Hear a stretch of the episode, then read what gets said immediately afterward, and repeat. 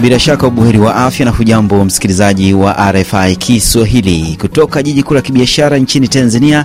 Jina langu ni Steven Mumbi na haya ni makala ya Nyumba ya Sanaa. Hii leo tunaye Ambwene Obadia Mwasongwe, mwimbaji wa nyimbo za Injili kutoka nchini Tanzania. Tutazungumzia safari hii ya muziki huu wa Injili na mapokeo yake. Karibu sana msikilizaji. Karibu sana Ambwene Mwasongwe katika makala ya Nyumba ya Sanaa. Asante sana, nashukuru kwa kunikaribisha. Lini hasa ulianza uimbaji wa nyimbo za Injili? Aa, nilianza muda kidogo, lakini kwa kumbukumbu au official kabisa nilianza mwaka elfu mbili na mbili ambapo ndio nilifanikiwa kuachia albamu yangu ya kwanza ya Majaribu ni Mtaji, ambayo nafikiri wengi sana wanaifahamu. Duniani twapita, wenyeji wetu mbinguni, safari yetu imepamba moto. Aliyeanzisha Yesu mwenyewe, hivyo tunasema tutavumilia, japo kuna vikwazo, majaribu na mateso, shetani anatutega. Kwa hiyo hiyo ndio ilikuwa albamu yangu ya kwanza, na hapo ndipo nipoanzia, lakini baadaye zikaja nyingine elfu mbili na tisa ambayo inaitwa Mzee wa Siku. Baadaye ikaja Misuli ya Imani ambayo kuna wimbo wa upendo wetu daima. Upendo una sura mbili, japo wengi wanaijua moja, wakati wa raha, faraja na nyimbo na zawadi kedekede, wanaridhika na upendo huo. ila upendo una kipimo chake wakati wa shida, maraha na wakati wa magonjwa, wakati ambapo waona tabia kasoro na mapungufu, hapo ndipo upendo hupimwa. Yule anayeweza kusimama nawe wakati wengine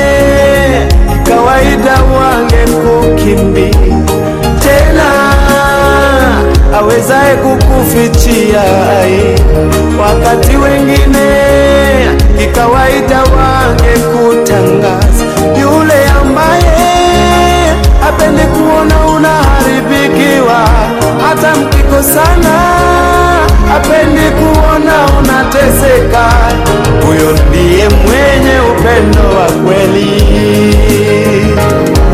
Huyo ndiye mwenye upendo wa kweli. Hiyo ndio safari yangu na hizo ni albamu zangu, na sasa najiandaa, nafikiri mwaka huu kabla hujaisha nitaachia tena albamu nyingine ya nne. Wakati unaanza kuimba, msukumo ulikuwa ni upi? Uh, msukumo ulikuwa ni kumtumikia Mungu na ambao mpaka leo haujabadilika, ni kumtumikia Mungu, lakini kuwatia moyo watu wa Mungu pia ambao wanakata tamaa ya maisha na wanapokutana na changamoto nyingi wanaona kama wamefika mwisho, lakini nyimbo hizi zinaenda kuwainua na kuwaona bado wana nguvu, bado wana Mungu, bado wanaweza kuendelea na bado wanaweza wakashinda changamoto zinazowakabili.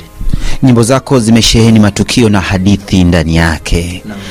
Kipi kilikusukuma kutumia mtindo huu? wakati mwingine mifano inampa mtu kuelewa zaidi kwa sababu uh, watu wamesikiliza sana, inawezekana masikio yakawa yamezoelea neno la Mungu mpaka wanaliona kawaida, lakini unapohusisha neno la Mungu na matukio au maisha yao ya kawaida ya maisha ya kila siku, wanaelewa zaidi.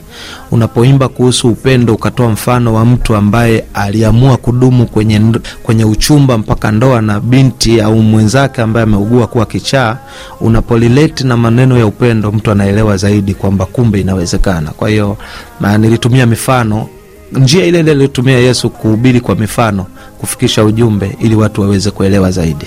Tuzungumzie uh, nyimbo zako sasa, tukianza na huu upendo wa kweli. Ni kisa cha kweli hiki? Ya, upendo wa kweli ni kisa cha kweli. Mwaka elfu mbili kumi na moja niliitwa kwenye ibada ya kumshukuru Mungu, ambapo nilipofika pale nikakuta kijana wa kiume ambaye anamshukuru Mungu pamoja na mchumba wake aa, kwa sababu wakiwa kwenye uchumba, ghafla yule binti aliugua akawa kichaa kabisa, lakini wakaendelea kupendana, wakaendelea kushikilia msimamo wa kwamba huyu kijana angeendelea kuoa, lakini Mungu akaingilia kati. Kabla hawajaoana, yule binti akawa amepona. Kwa hiyo mwezi wa nne wakawa wanamshukuru Mungu rasmi kwa tukio la kupona. Kwa hiyo walienda mwezi wa tisa wakaja wakafanya sendoff pia walinialika nikaimba na wakaoana mwezi huo wa tisa na mpaka leo wanaendelea na huyu bwana ameshakuwa mchungaji na maisha yanaendelea na wamekuwa ushuhuda na wamehubiri kwa namna isiyokuwa ya kawaida kwamba kumbe kuna upendo wa kweli bado Albamu yako ya kwanza imefanikiwa kiasi gani kugusa maisha ya watu? Ah, albamu ya kwanza iligusa watu mamilioni ya watu, kwa sababu sio tu ndani Tanzania, uh, nchi nyingi. Ukienda Kongo leo, uh, yawezekana hata albamu nyingine za baadaye hawazifahamu sana kama ule Majaribu ni Mtaji, wanaufahamu sana uh, na ulimwengu mzima. Kwa hiyo iligusa, iliinua imani za watu, ilitia moyo, ilifariji kuona kwamba kumbe majaribu yanaweza kawa mtaji. Kipindi hicho watu wengi walikuwa naimba majaribu yanachoma kama moto, majaribu sijui ni msiba, majaribu yananitesa, lakini wanapokuja kutiwa moyo kwamba majaribu ni mtaji wa kuongeza imani yako, kweli wengi walipata kutiwa moyo na kusonga mbele. Pitishe kidogo. Kadiri tujaribiwavyo tunakuwa kiroho, majaribu ni mtaji wa kuongeza imani.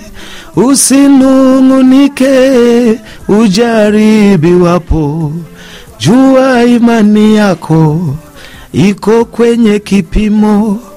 Acha tuteseke, ulimwengu tutese, watu watu simange, watu nene mabaya, hatutautupa ujasiri wetu, tutaendelea kumfuata Yesu.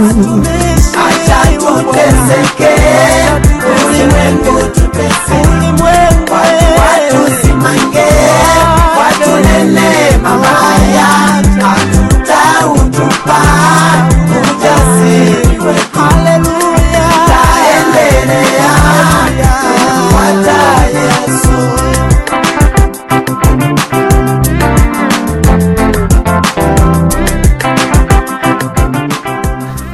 ndivyo ilivyokuwa. E, nyimbo hizi zina zinainua ari na zinaleta faraja kwa wengi. Kuna visa vya kweli ambavyo vinaambatana na nyimbo hizi. Uh, visa vyote nilivyoviimba ni visa vya kweli kabisa, kuwa na kitu cha kujifunza. Kwa mfano, kisa cha mama aliyefiwa watoto saba siku moja, watoto wa kiume walikuwa wameenda kumtembelea kipindi cha Krismas kijijini, walikuwa wanaishi maeneo tofauti tofauti. Alafu unafahamu miji yetu ilivyo, unatoka nyumbani mnaenda Gurio sehemu nyingine, wakawa wamepanda kosta, ikapata ajali, kaua watoto wa familia moja, na walikaa siti moja, wale watano walikaa siti ile ya nyuma kabisa, na wengine jirani hapo na uh, baada ya kuona huyu mama amesimama bado anaendelea kumtumaini Mungu na kumtegemea Mungu. Uh, kidogo ilinigusa kwa sababu siku ya kwanza nilianza kusimuliwa na mchungaji ambaye alikuwa ananiambia namna wimbo wa majaribu ni mtaji huo ambao nimetoka kuimba ulivyomsaidia um, huyu mama kusimama na kuona kumbe lile pia ni jaribu ambalo anaweza akalishinda, na baadaye nilivyokuja kumwona na kuona namna alivyosimama kiukweli ilinigusa binafsi kwa sababu wakati ninaenda nilitegemea na, uh, na, na, naenda kumtia moyo, lakini nikajikuta mimi ndio natiwa moyo kwa ushuhuda wake. Kwa nilitamani hiki kitu watu wote wakijue na waweze kusimama, kwa sababu yawezekana mwingine amefiwa na mme, amefiwa na mke au mtoto mmoja, akaona yeye anajaribiwa kuliko watu wote duniani. Kumbe kuna watu watu saba siku moja na bado wakaendelea kumpenda Mungu. Kwa hiyo eh, ni kisa cha kweli, lakini kisa kingine cha eh, nguvu ya msamaha eh, ni kisa ambacho kilimkuta kijana ambaye alikuwa ameoa na amekaa na mke wake, wamezaa watoto watatu, lakini kumbe baba yake mzazi ana mahusiano ya kimapenzi na mke wake. Alivyokuja kugundua akaamua kujiua na akachukua hela zake na, na, na mali zake chache alizokuwa nazo akataka kusafiri kwenda ambako akijiua baba yake na mke wake wasija wakaona hata maiti yake. Akaangukia kwenye mkoa ambao mimi nilikuwa natokea, na akiwa amelala asubuhi eh, kwa sababu alikuwa amechoka. Kwa hiyo ule muda wa kucheck out kwenye eh, loji aliyokuwa amefikia ulikuwa umepita, na sisi kule tulikuwa tunaendelea na kongamano mhubiri akawa na ubiri somo linaitwa nguvu ya msamaha, na mmoja ya maneno akawa naongea ni kwamba usisubiri unapokosewa uombwe msamaha, unaweza wewe ukarudi ukaenda kuomba msamaha Japo umekosewa wewe. umekosewa, ili uitafute amani. Kwa kuwa msamaha una nguvu, utamfanya aliyekosea aone kwamba amekukosea na mtayamaliza. kwa hiyo yeye yale maneno akiwa amelala alikuwa anayasikia anayaota kama na ndoto. Anaota malaika amekuja anamwambia yale maneno. Alipokuja kushtuka akagundua ile sauti bado inaendelea na inatokea mahali fulani kuna horn speaker. Akaifuata ile sauti akaja akaokoka kwenye lile kongamano. Na alipookoka akatoa ule ushuhuda wale ndugu wakamtunza pale. Baadaye walivyoona amekaa vizuri akaomba kurudi nyumbani kwao. Akaenda nyumbani akaenda akapatana na baba yake na mke wake wakasameana na akawa sababu ya familia nzima kumjua mungu na kuokoka. Kwa mimi nilivyokuja kukutana naye akaniomba kwamba ikiwezekana hebu tunga wimbo kuhusu kisa changu. Ndio maana tunaweka visa lakini hatuweki majina na mahali wanakotokea kwa ajili ya kuficha ile Uh, ile ile nafikiri privacy yao. Lakini ni wimbo ambao um, unadhihirisha namna gani msamaha ulivyo na nguvu na unavyofanya kazi. Kwa hiyo pia ni kisa cha kweli. Wakati gani unatunga wimbo sasa kuhusiana na visa hivi Uh, visa hivi huwa na nyimbo ninapotunga mara nyingi huwa natunga ni siku moja, kwa sababu mara nyingi Mungu amenipa hiyo neema, siwezi kusubiria wimbo kesho wimbo ukija, japokuwa concept ya wimbo naweza nikawa nayo muda mwingi kwamba kuna jambo fulani I wish ningeweza kuimba Aha, na nikipata message inayofanana na hicho kisa basi huwa naviambatanisha uh, kwa pamoja, lakini ikitokea basi inakuwa ni siku moja. Msikilizaji kama ndio kwanza unajiunga nasi ni makala ya nyumba ya sanaa kutoka jijini dar es salaam jiji kuu la kibiashara nchini tanzania. Jina langu ni stephen mumbi. Niko na ambwene obadia mwasongwe tukizungumzia safari yake ya uimbaji wa nyimbo za injili. Kuna wakati unakaa mwenyewe pembeni unasikiliza nyimbo zako zinakufariji ama zina e, kutia simanzi? Ah, huwa inatokea na huwa napenda kusema waimbaji sisi kama nyuki tunatengeneza asali, lakini kuna wakati hata hata wa- wakishindwa kuitumia tunakula wenyewe. Kwa hiyo uh, kitu chochote kabla akijawa kitamu kwa mtu mwingine lazima mpishi niwe nimekionja. Kwa hiyo chochote kinachomfariji mwingine, maanake kilianza kunifariji mimi, kinachomponya mwingine kilianza kuniponya mimi. Ndio maana tunasisitiza sana, ukishakuwa mtumishi wa Mungu lazima sosi yako ambayo wewe ndio sosi, moyo wako un- ambako ndiko natoka chemichemi ya kila unachokifanya kiwe chanzo, kiwe safi, kisiwe na sumu, ili kikienda kikibariki watu, basi kiwe kimeanza kukubariki wewe. wimbo gani ukikaa mwenyewe pembeni kuisikia unaona uu unanifariji na unanipa nguvu ya kusonga mbele zaidi Uh, nyimbo zote zinanifariji kwa sababu zimepitia kwangu, lakini kuna ambazo zinanikumbusha baadhi ya matukio. Huwa napenda kusema wimbo wa ombi langu ambao uh, niliuachia, nilikuwa nimeanzisha biashara alafu uh, marafiki na watu ambao niliwaweka kuisimamia nikiwa masomoni kidogo walifanya vibaya, hawakumanage vizuri, kwa hiyo nikawa nimepata hasara kubwa kidogo, na sio tu kubwa, ikawa imedamage baadhi pia ya ile reputation yangu eh, ya, ya kibiashara ile brand. Kwa hiyo ni kitu kilinikwaza, nikafunga ile biashara kwa muda ili kujaribu kuweka sawa baadhi ya vitu. Sasa moyo ulikuwa unauma kuona ah, hata fulani niliyemwamini anawezaje kufanya hivi, lakini baadaye ikabidi niuambie moyo kwamba nakuapia moyo, nitakulinda kwa sababu najua ndani yako ndiko zinakotoka chemichemi. chemi. Sikutaka kuharibu moyo kwa, na mahusiano yangu na watu kwa sababu tu ya biashara. Najua biashara ni kitu kipo kinapita, Mungu atanipa tena. Kwa hiyo cha msingi nilinde moyo, nitulie moyo. Kwa hiyo huwa naposikia wimbo, ni wimbo wa maombi. Unakwendaje? Nakuapia moyo nitakulinda, maana najua kwako kuna chemi chemi, takujengea boma uwe salama, adui akija asikuweze, usiruhusu maneno ya kuvuruge usiruhusu hasira ikae kwako. namuweka mlinzi awe ngome yako akupiganie ubaki salama. Wananaomba utete na wale wanaotetana, naomba upigane zangu wote mimi sitaki kubishana nao, sitaki kupambana nao, nisije nikakosea wakanila umu, maana wameshavuta upinde wako kwenye mangojeo yao, wamenuna wamekunja sura, wana hasira. Nami ninachowafanya wasilizuri ni kwamba wajapata sababu, wanahesabu watu wazangu nikosee, waninase usiache mguu usogezwe, ninaswe kwenye mitego yao, weka ngoja zikinywani mwangu, anilinde nisiropoke.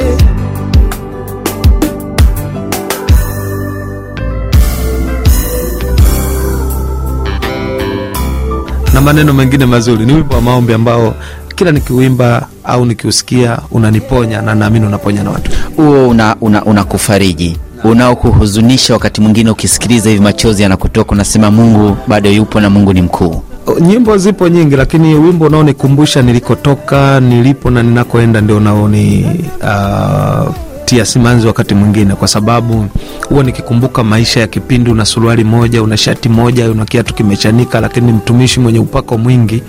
Uh, alafu hujui kesho utakula nini, utakuwaje, hujawahi kujua hata kuna siku utakuja kuwa na jina, hujawahi kujua hata utakuja kuojiwa na redio. Zipo nyingi, ndio maana katika kila albamu yangu huwezi ukakosa wimbo unaoitwa kwa jina la tulikotoka. ni ule wimbo unasema tulikotoka ni mbali. Kidogo Tulikotoka ni mbali, tukitazama nyuma, asingekuwa Bwana tusingefika hapa. Yale tuliyoyapitia hayakutuacha tulivyo, haikuwa rahisi, ni mkono wa Bwana.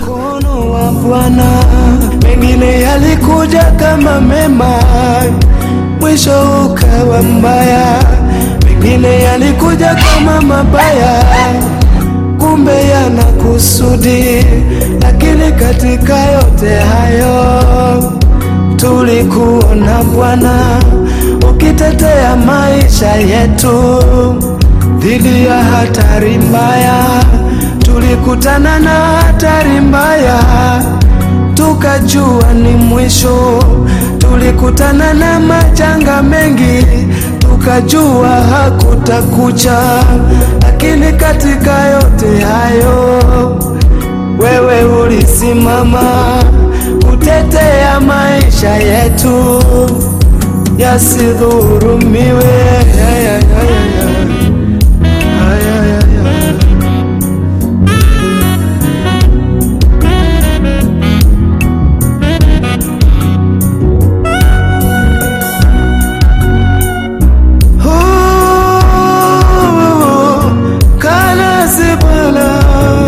Unaweza ukaona albamu mbili hizo zina tulikotoka, tulikotoka.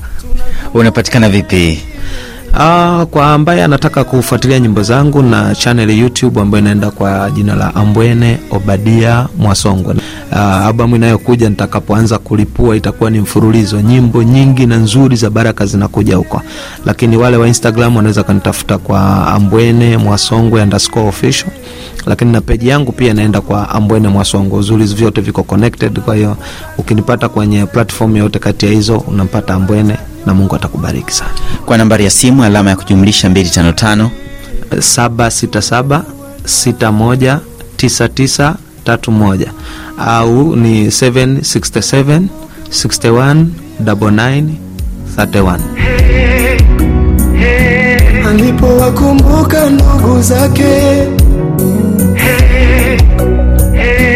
alitukaribisha kwao hayayayaya akasema maneno haya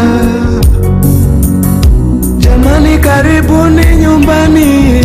Hapa ndipo kwetu kwanzia huku hadi kule. Hizi ni nyumba zetu na kama mnavyoona asante sana na kila la heri katika safari yako ya uimbaji wa nyimbo za injili. Asante, Mungu akubariki sana na Mungu awabariki wasikilizaji wote. asante sana msikilizaji ndio natuananga katika makala haya ya nyumba ya sanaa kutoka hapa rfi kiswahili.